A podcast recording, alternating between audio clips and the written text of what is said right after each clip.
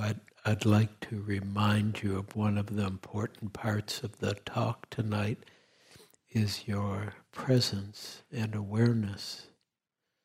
Being aware of your body while you're listening to the talk and while you're thinking about what I say or have any feelings about it. It's fine to think or feel, but don't leave yourself while that's happening.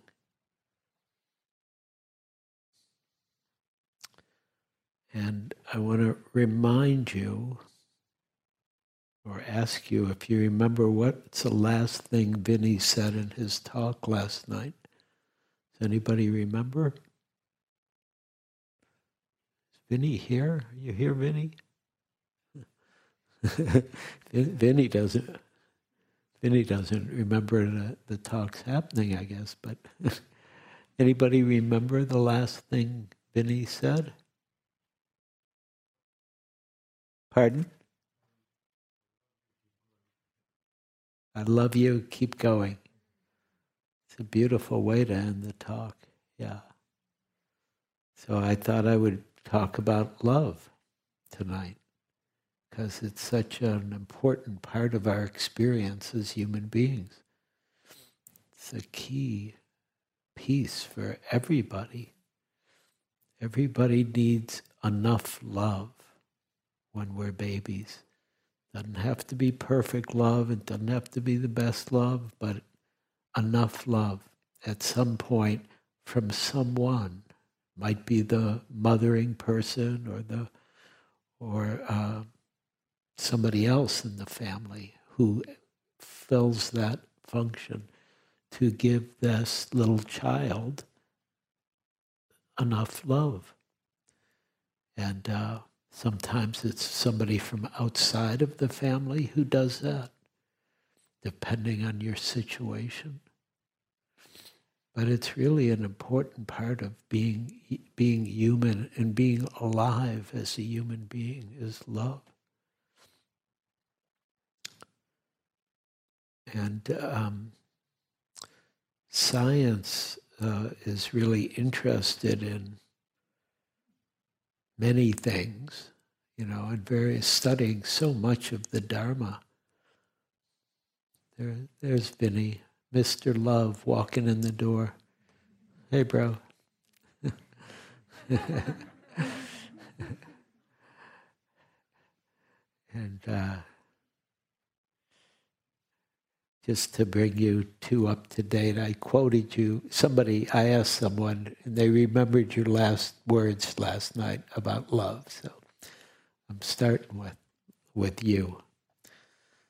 So um, here's from a scientist who said, when scientists looked for a unified theory of the universe, when scientists looked for a unified theory of the universe, they forgot the most important, the most powerful unseen force love. Love is light that enlightens those who give and receive it. Love is gravity because it makes some people feel attracted to others. Love is power because it multiplies the best we have and allows humanity not to be extinguished in their blind selfishness. Love unfolds and reveals. For love we live, and for love we die. And that spiritual teacher was Albert Einstein, who said that, who knows a little, knew a little bit about science and and uh, very powerful that that would come from him because he revolutionized our understanding, our understanding of space, time, gravity, the universe. And he said, the most powerful unseen force is love. So, so we're getting we're getting um, good prompts for love from Albert.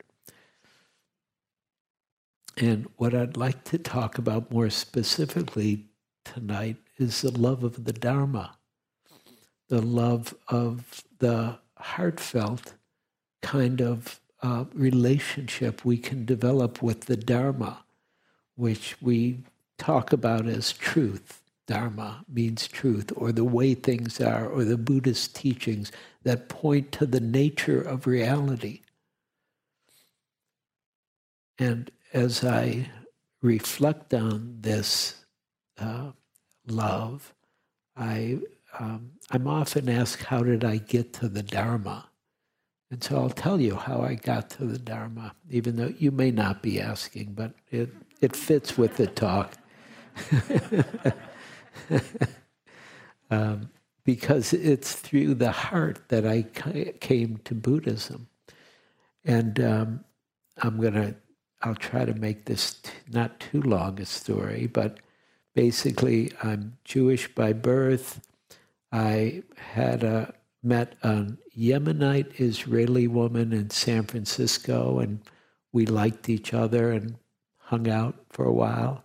Then she went back to Israel, and I thought, well, I've, I've never been to Israel. I don't know what that's about. I'll go there. I'll check it out. You know, really, I wanted to see her again. So I had a good excuse. I was Jewish. It's you know, it's okay.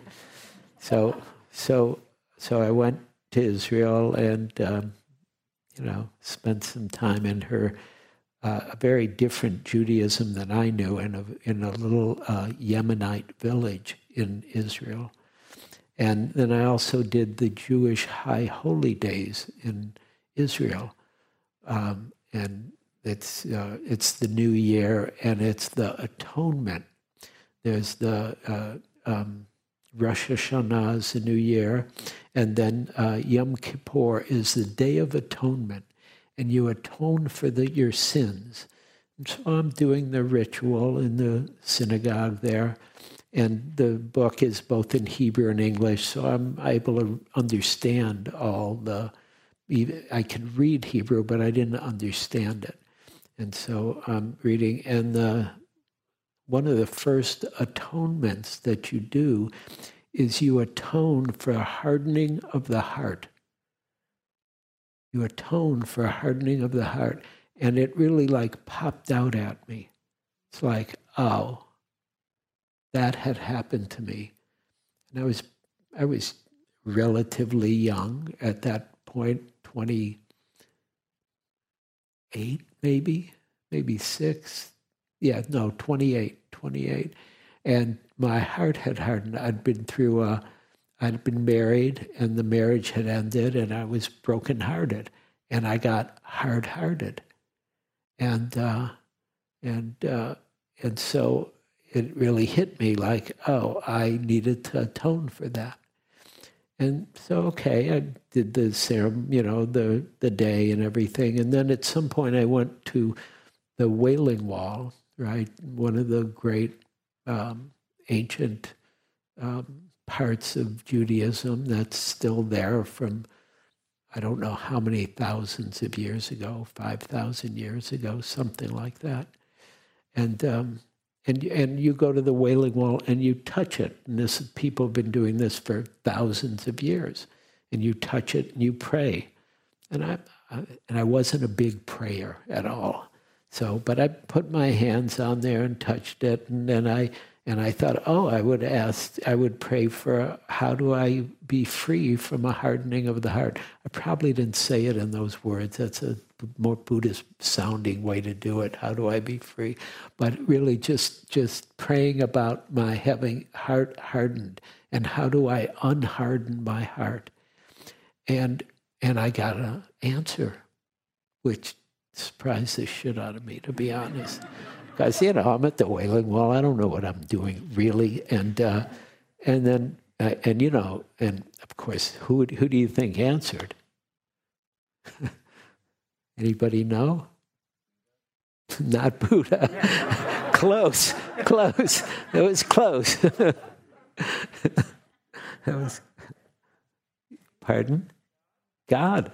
Yeah, I mean, I don't know who else would have answered, but I mean, it could have been, you know, the old landlord from the wall or something, but, you know, it was, I got an answer. And if you're in the Wailing Wall, you get an answer, you listen to it, even though I didn't like the answer. Now, this is true. I didn't. I didn't like the answer at all. I was like, oh, that's not the answer I want. And, um, but if God talks to you at the Wailing Wall, you listen. So, or at least I do, or I did. And what, what, and I was, just to give you a little more context, I was a musician. I was a, I'd been a hippie and a hipster and a, with the beatniks and all that kind of stuff. And so I, I was like not into I wasn't into the new age thing at all. And, uh, and, but at the Wailing Wall, I got this, you know, answer that said, meditate. And I'm like, what? You know, I don't, you know, and to, at least in my understanding back then, it's not even Jewish. You don't meditate if you're Jewish. You, you pray and stuff like that, but it's, that's not the tradition of Judaism I grew up in, like meditate. And and I knew people who meditate, and I wasn't not so friendly with them. They were like, you know, I, I was snotty young man. So, um, but you know, if you get a message at the Wailing Wall, it says meditate, okay. And that's how I started practicing. As I came back from Israel, and I uh, asked around to find someone who knew someone uh, uh, who could teach meditation, and then I went. It was it wasn't I wasn't at Buddhism yet, but I got I ended up meeting someone who was very powerful, and it really opened me up, and uh, and I was started meditating five times a day, like very quickly, and it was like I would do four times a day at home and at least once outside in the park with my dog, so my dog could run around. And uh, yeah, it was very, but it really was the beginning of a love, a love of the Dharma, of practice, of discovering what's here, what's here more than I know, what's here that has uh, the um, really the power and the grace and the goodness that Buddhism offers. Because I soon after this first person that I worked with, I started going to Zen Center at 5.30 in the morning and sitting, uh, you know, almost every day because it was free, which I loved. You just walk in. You, you don't have to relate to anybody. I love that at the time too. So you go in, you sit down, they ring a bell, and you leave, and you you don't even have to say hello or goodbye, and you just but you but the Sangha, I appreciated the Sangha and the, the power of sitting with other people. And so it's a very heartfelt practice, meditation. I don't know if you know that yet. Some of you may, some of you may not. But what we're doing here, I believe, has to do with love and loving the Dharma and loving what brings freedom or loving what brings truth or loving what brings, this is one of the metaphors for awakening in Buddhism, the sure heart's release. That's a metaphor for awakening, the sure heart's release. And I believe that we're all here because we seek or care about or love that or want that. And that's from the depths of our being. We want freedom. Hmm. And of course, the Dharma is uh, is considered has different ways that it's interpreted. It's uh, uh, the a universal truth and part of Buddhist metaphysics that describes the interrelated elements that make up all of phenomena, meaning the magic of each moment. There's causes and conditions, and then there's this. And there's causes and conditions, and then there's this. And each moment is a this, or is a now, or is a here. And we start to appreciate this moment, this experience, this aliveness, this gift that we have of being alive and conscious. Hmm. And part of what we love is the truth of what is real right? As Rumi says, love is nothing other than finding the truth. Love is nothing other than finding the truth. You know, learning, discovering, awakening, realizing the truth. And that's what practice is about. That's what we're doing here. We're discovering the truth that's sitting right in our seat. We're discovering the depth that's sitting in each seat. Discovering the beauty of the human potential of who we are. One of my favorite quotes from Buddhism, and I loved what you said last night, Vinny, about, you know, uh, 2,600 years of phone tag. That's, that's so great. that was good. Because it's true. That's why it's good. Because who knows what the Buddha actually said? We don't know. I, I don't know. But here's what's come down through many different phone calls.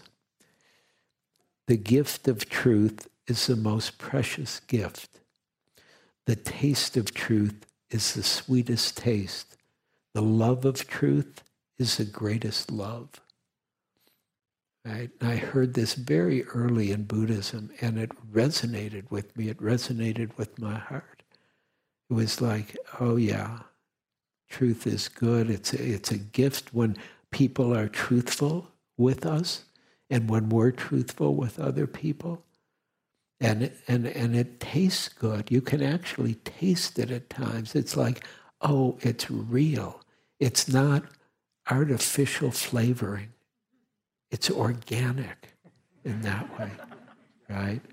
And the love of truth is something I didn't understand at first. I actually learned a lot about it from Hameed Ali, and and he really uh, he, that's something he values so much in his teaching and it's uh, and it's just took me a while to really get it. Oh, that's where freedom is, is in the truth.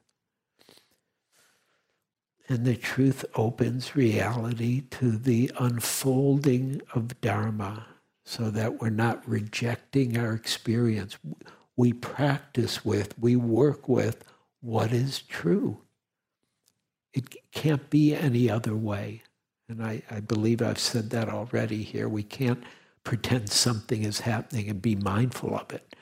It's just not, doesn't work.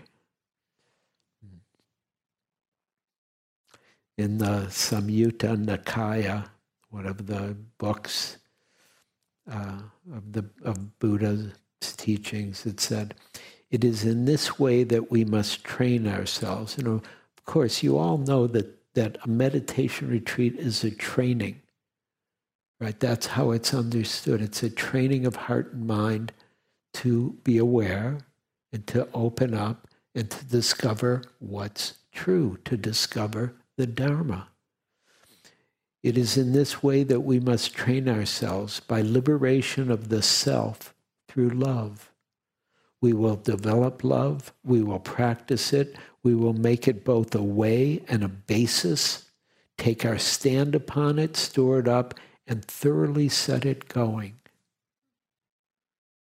And so you hear something that often isn't so out front about Buddhism this incredible heartfulness and the importance of love in practice.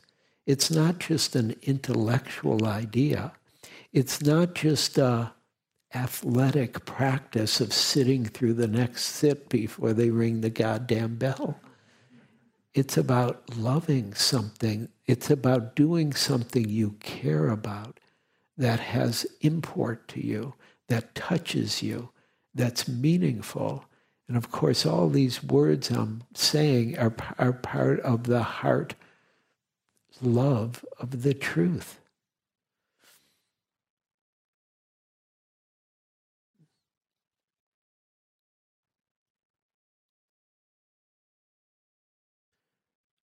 And I believe many of you are familiar with the teachings in Buddhism of the Brahma Viharas. The Brahma Viharas, also called the divine abodes. Brahma means God, uh, Vihara is house or realm. So it's it's uh, it's the God realms really, and it's about the heart, and it's how the the heart is understood in Buddhism. When the heart opens, it's part of it's godlike almost, and it's not that gods are way up there. It's oh, it's the freedom of heart that opens when we relax and our heart is unhardened. Right when our heart opens when our heart is touchable, when our heart is permeable. Hmm. And the four flavors that are pointed at are loving kindness, metta, uh, karuna, compassion, uh, mudita, joy, appreciative joy, and upekkha, equanimity. And I love, I love, I love the Brahma Viharas. When the heart opens, you're not doing the Brahma Viharas. They're, they're innate. They're alive. The heart's free to express its goodness and its beauty and its love and its intelligence and its objectivity which is not how we often think about the heart and love. But the loving kindness is such a beautiful way to relate to other people and to feel it and, and, and, and see it. And, it, and you never know when it's going to happen. And sometimes it opens up for maybe forever, right? I mean, most people are, are actually more familiar with compassion and how you hear about somebody's suffering and your heart just opens. You just, oh, I wish, I want to help. You know, what can I do to help? Can I do anything for you? Right? That's part of the compassion. And the mudita is also, I think, under recognized I had some mudita uh, yesterday. It just came. I even told the person it was like, you know, it's a colleague who's here for a meeting, but and she came and I hadn't seen her in a while, and we were happy to see each other. And she was telling me about um, she's uh, and she worked very hard, working, diligent, wonderful teacher in person, and she's taking a year sabbatical from teaching and the and I felt so much mudita for her. I was so happy for her. It's like hallelujah is what I had to say. That is so great because I know how hard she works and that she has the good fortune to be able to let go for a while and just relax and practice and be herself. It just brought uh, the joy was just spontaneous. It just was joy. It wasn't me you know, feel like, oh, I should be joyful or anything like that. And of course, upeka is just, that's, the, uh, in some ways, it's almost the tastiest because nobody can figure out why the hell do they put equanimity in with the heart qualities, right? I mean, you know, people get it loving kindness, compassion, joy, equanimity. Well, I've got this secret. and I'm, I'm happy to tell you this evening, because I think you might all recognize it. There's a way, in, in Zen, they talk about it this way. It's called grandmotherly heart. It's the, it's the heart that's seen everything and loves. And it's seen everything and it's okay with everything it's equanimous with everything because it's seen all the ups and downs of life and all the good and bad and all the right and wrong, and it still loves. But it loves knowing that there's only so much you can do for about anything sometimes. We're not in control. Grandmotherly heart. And that's a beautiful understanding of, uh, for me, of equanimity as part of the Brahma Viharas. Beautiful expression of the open heart that loves and cares and also knows the truth of reality on many levels. Not just, it's not always joy and it's not always compassion or it's not always loving kindness. It's just like, it's, it's a kind of love that is very quiet, very there, but it's not doing much. It sees the way things are. Hmm. And when I think about meditation practice, I feel like it takes love to do practice and to do it well and to give our hearts to it, to give our body, heart, and mind really to it, or give our soul to it, give our consciousness to it. But it, it's there's a certain kind of attention that's needed and a presence that's needed and a kind of here-ness that's needed to be mindful moment by moment by moment that calls for the heart to be devoted to waking up, to discovering what's true in this moment, what's actually here. It's a devotional practice. It's not just a mental practice. It's not just a practice of will. And will is good and, and, and intellect is good, but you have to have the heart. And I believe your heart's already here. I don't think you can sit through, you know, a week of retreat without having your heart in it because it's too difficult. It's like, you know, can't we do anything else? Is the feeling sometimes. I don't know if you've ever had that, but I have. And the word devotion comes from the Latin. It means consecrated. Consecrated, right? And then originally from the earlier, it comes means um, divovere. I don't. I can't. I don't speak Latin. It means formally to vow. It's a vow from the heart. It's a dedication of the heart, opening to the to the moment, to each moment with love and devotion.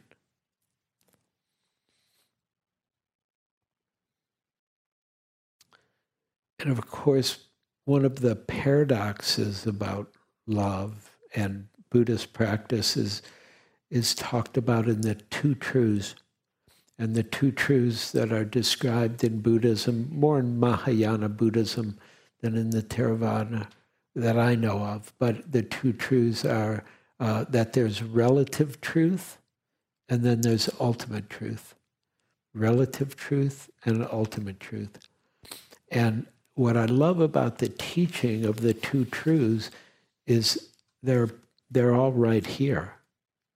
Relative truth, right here. Ultimate truth, right here. And part of our practice is to wake up to both truths, to the truth of what's here in the moment, and also the truth of what's ultimate or what's more um,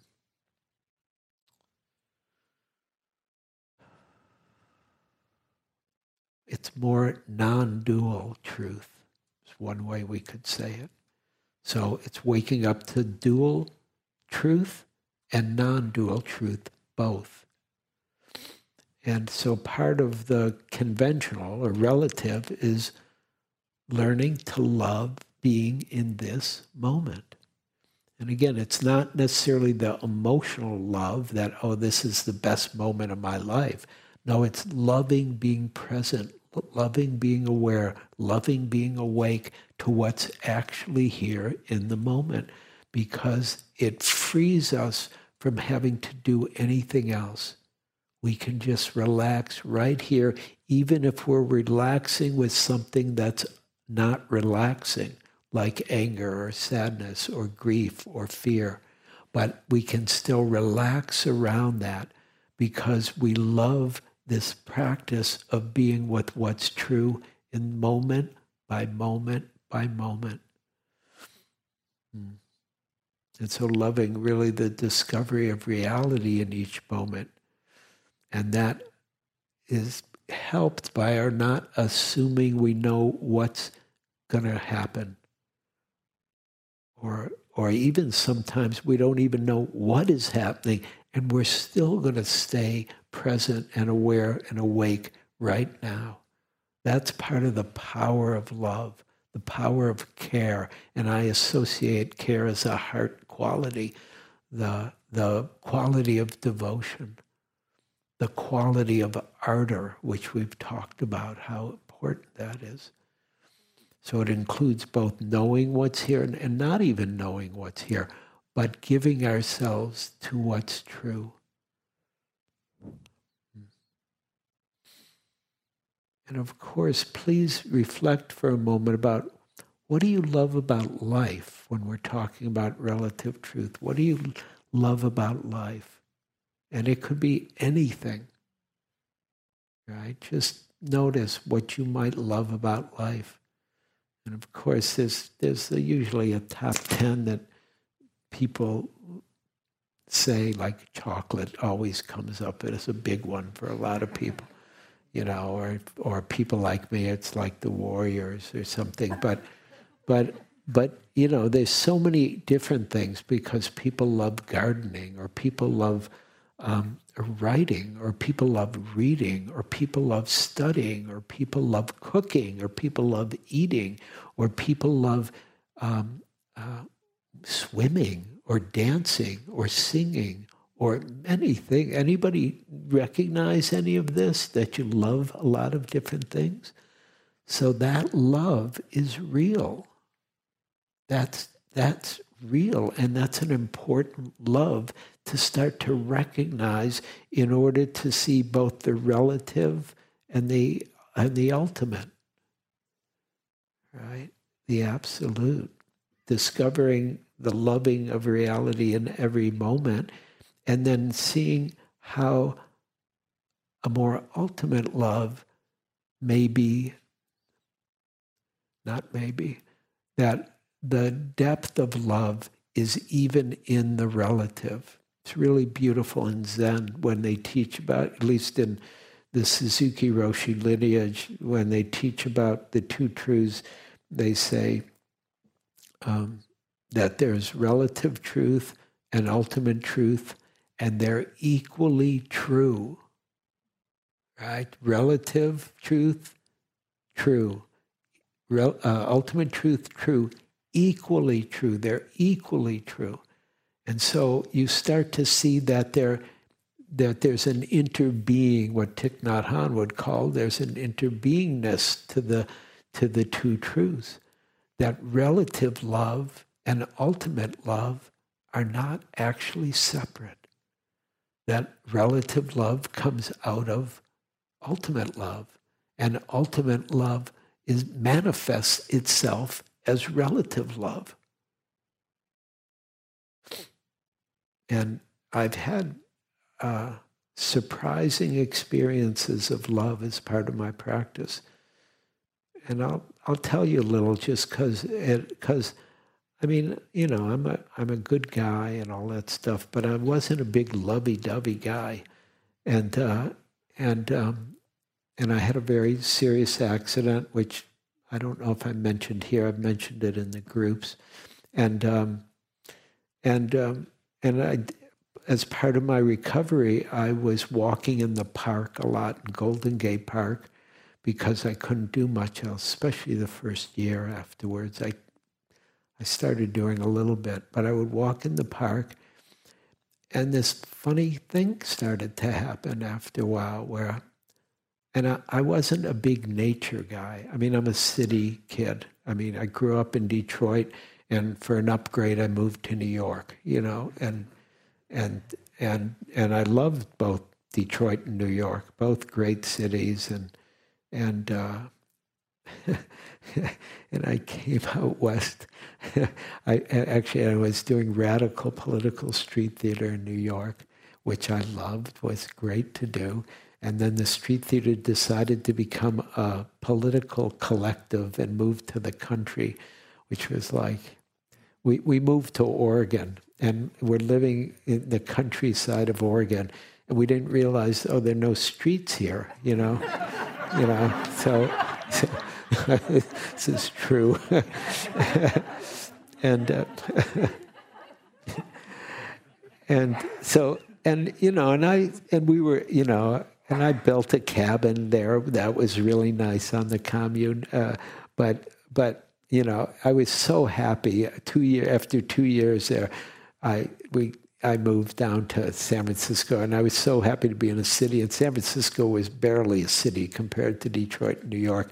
No offense for San Franciscans, but it's a beach town, and you know, and and, and I like it. I live there still, but it's it's not like a city to me. And so and um, and um, so I'm walking in the park. I'm recovering from this accident and I start to love the trees. And I'm not a tree guy. I mean, you know, I mean, trees are good, you know, but that kind of attitude. But I started to just love, like the trees were beautiful and the trees were magical and the trees had their own presence to them. They were alive and they were happening and they were they had an incredible amount of equanimity. The wind would blow and they would go with it. The wind would stop and they would stop. You know, it would rain and they were good. And it didn't rain, they survived mostly. And you know, it was, and and and then you know, it wasn't just the trees, the flowers, the birds, the this, the every. All of a sudden, like this love started happening and I didn't, you know, I would look around. What I kept saying, "What's going on? What's going on?" You know, and then I finally, at some point, I realized, oh, this is love here. There's this love here, and it wasn't. To be honest, it wasn't just the trees. At some point, because a lot of people go to Golden Gate Park. A lot of people in the days before COVID who were tourists. Remember tourists? So people were coming and and and be people from all over the world and and I would feel this love for them or this different fl- flavors of love for them. Uh, definitely the kind of kindness or easy, happy always to help if they needed to find their way how to get to from here to there in San Francisco, or or or also joy in their delight in their their of their experience, whether they're looking around and if they're in whatever they're in, you know, the Japanese tea garden in San in the park, or you know, or on Hippie Hill, and they're you know thinking about the hippies from you know 50 years ago, whatever, and um, and um, and also um, and just there was a kind of appreciative love of people, of human beings, all of us uh, just wanting to be happy and enjoy life and be here. And uh, so, so I'm just saying that because it surprised me that kind of love because it wasn't really particular. I mean, it was for all those things, but it was bigger than all those things that I felt the love towards. And it really got stimulated by nature. Later, I was uh, I was drinking some tea, and you know how they some of the tea tea bags have little tags and they put quotes on them now, spiritual quotes. and one of them said, If you truly love nature, you will find beauty everywhere. And, it, and, I, and that's true. And that was by a Vincent van Gogh, right, who knew a lot about beauty. Hmm. And so there's conventional love, relative love, rooted in the deep love of just being, of being here, of being alive. And it opens up all the different flavors of love, which include, you know, generosity. Or I always think of, you know, there's four Brahma Viharas of, of loving kindness, compassion, uh, joy and equanimity. I always think the fifth is gratitude. You know, in Eugene's Buddhism, gratitude is the fifth Brahma Vihara. And also um, the goodness of the giving heart. And bell hooks said it this way She said, A generous heart is always open, always ready to receive our going and coming. In the midst of such love, we need never fear abandonment. A generous heart is always open, always ready to receive our coming and going. In the midst of such love, we need never fear abandonment. This is the most precious gift true love offers the experience of knowing we always belong. And what she's pointing at is the open heart that cares about us, cares about what's alive right here, appreciates it, is kind to it, and generous in the comings and goings of however neurotic we may be. Right? Because probably we're not done with the neurosis yet. You know, and loving our bodies, whatever they are, however they're here for a short time. Really, you know, 10, 20, 30, 40, 50, 60, 70, 80, 90, 100 years. And then they're gone. It's just, you know, and of course, as you get older, and I'm older enough, it all feels like, oh, yeah, it just all happened in a moment. Right? I mean, I'm 70. I see, I even have to think about how old am I now. 73. I'm 73 now. And it's like, uh, it's just wild. Like, where did that all go? But wherever it went, it's gone. Wild. And it was, you know, and it was everything. It was up, down, all around life. You know, but good enough. Good enough. And I'm happy to be here because I, in this form, in this body, will not be here forever. And so when you get that, and it's more, I, well, I get the grandmotherly perspective as I get older more. And Mary Oliver said it this way she said, You do not have to be good. You do not have to be good. You do not have to walk on your knees for a hundred miles through the desert repenting. You only have to let the soft animal of your body love what it loves. Really. Whatever that might be sleep, you know, or a walk, or chocolate, or holding somebody's hand, or making love with somebody, whatever it is, you know. And love also has a power to it. It can be fierce love. And it's not a bad thing. It's the Vajra love that wants the truth, that one that loves the truth and is willing to do anything to realize what's true and to wake up to what's true and to see what's the skillful mean that is needed to respond to life in this world. Hmm. And it helps us become who and what we are. Who and what we are, meaning the essence of who we are, or the depth of what we are, the fierceness at times. James Baldwin said it this way He said, Love takes off the masks that we fear we cannot live without and know we cannot live within. Love takes off the masks that we fear we cannot live without and we know we cannot live within. I use the word love here not merely in the personal sense, but as a state of being. And this is James Baldwin, at least 50 years ago, writing this. Um, I use the word love here not merely in the personal sense, but as a state of being or a state of grace, right?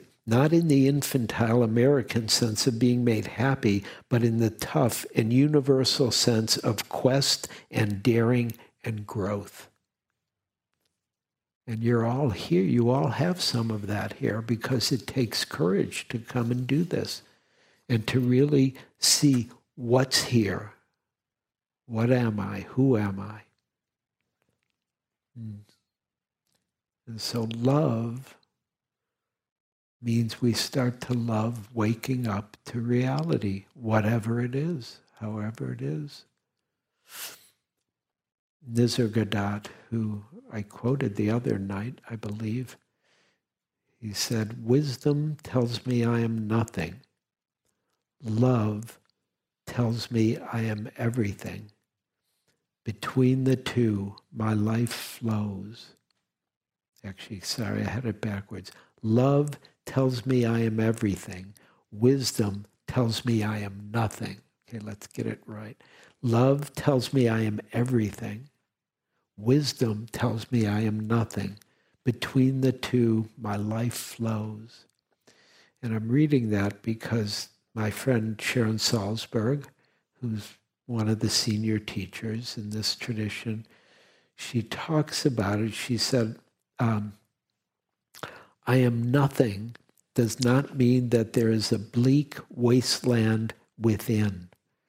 It does mean that with awareness, we open to a clear, unimpeded space without center or periphery, nothing separate. I'm going to read this again, right? So, uh, wisdom tells me I'm nothing, love tells me I'm everything. Between the two, my life flows.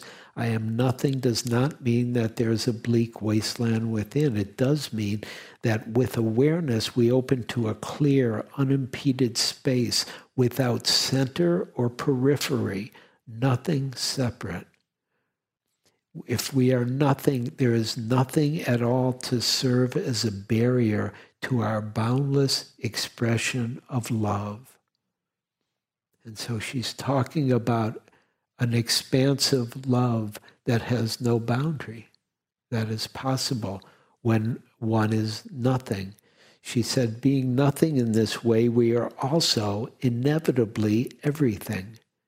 Everything does not mean self aggrandizement, but a decisive recognition of interconnection. We are not separate. Everything does not mean self aggrandizement, but a decisive recognition of interconnection. We are not separate. Both the clear open space of nothing and the interconnectedness of everything awakens us to our true nature. This is the truth we con- contact when we meditate, a sense of unity beyond all suffering. It is always present. I would just change that. That may be true, but I would say it's always available. We're still discovering it. And it's really about the love tells me I am everything. The love starts to break down the boundaries and open to the mystery of being, the mystery of what's here, the mystery of Buddha nature, the goodness of Buddha nature.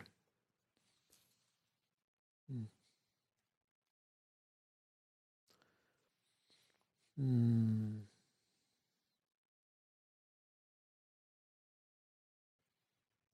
So I'm going to end with two quotes. One is from Kalu Rinpoche. It's a quote I heard very early in my practice that I love that's related to the nothing, everything. He said, We live in illusion, meaning we live in misunderstanding. But he said, We live in illusion and the appearance of things. There is a reality. You are that reality. There is a reality. You, you, each of you, each of us, you are that reality. When you understand this, you will see that you are nothing. And being nothing, you are everything. That is all. It's a beautiful teaching from Kalu. Maybe that's a good place to end. I was going to just say something more about love from Martin Luther King. I guess I should say it if I put it in the room. uh, Dr. Martin Luther King said, he said, love is the most durable power in the world. When I say love those who oppose you, I'm not speaking of love in a sentimental or affectionate sense. It would be nonsense to urge people to love their attackers in an affectionate sense.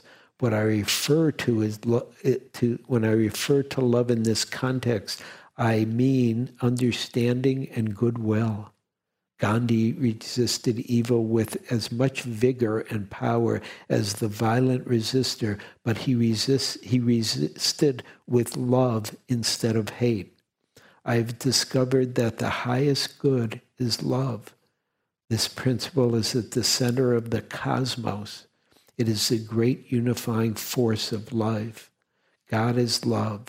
One who loves has discovered the meaning of ultimate reality. So let's sit for a minute, please.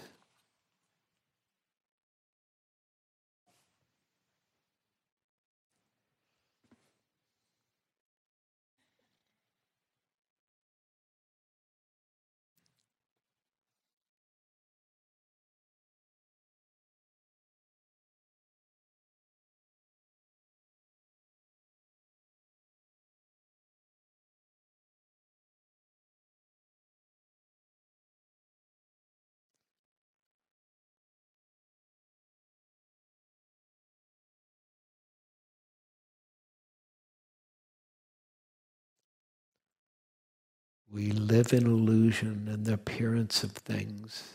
There is a reality.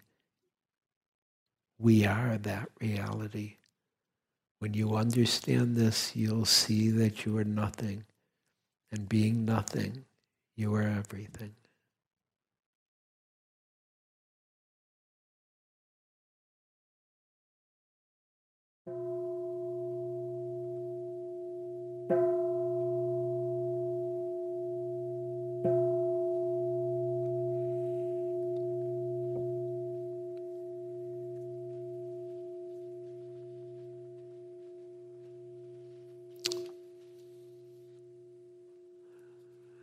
Thank you for your kind presence here.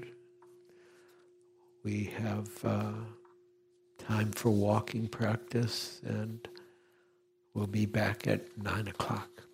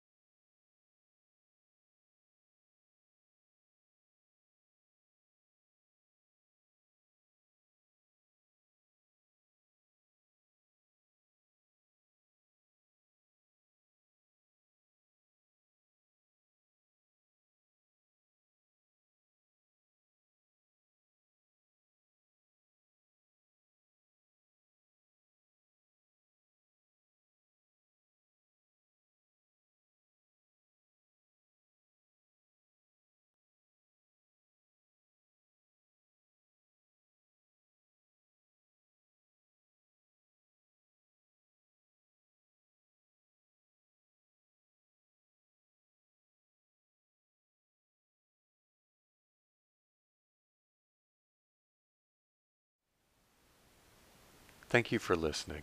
To learn how you can support the teachers and Dharma Seed, please visit dharmaseed.org slash donate.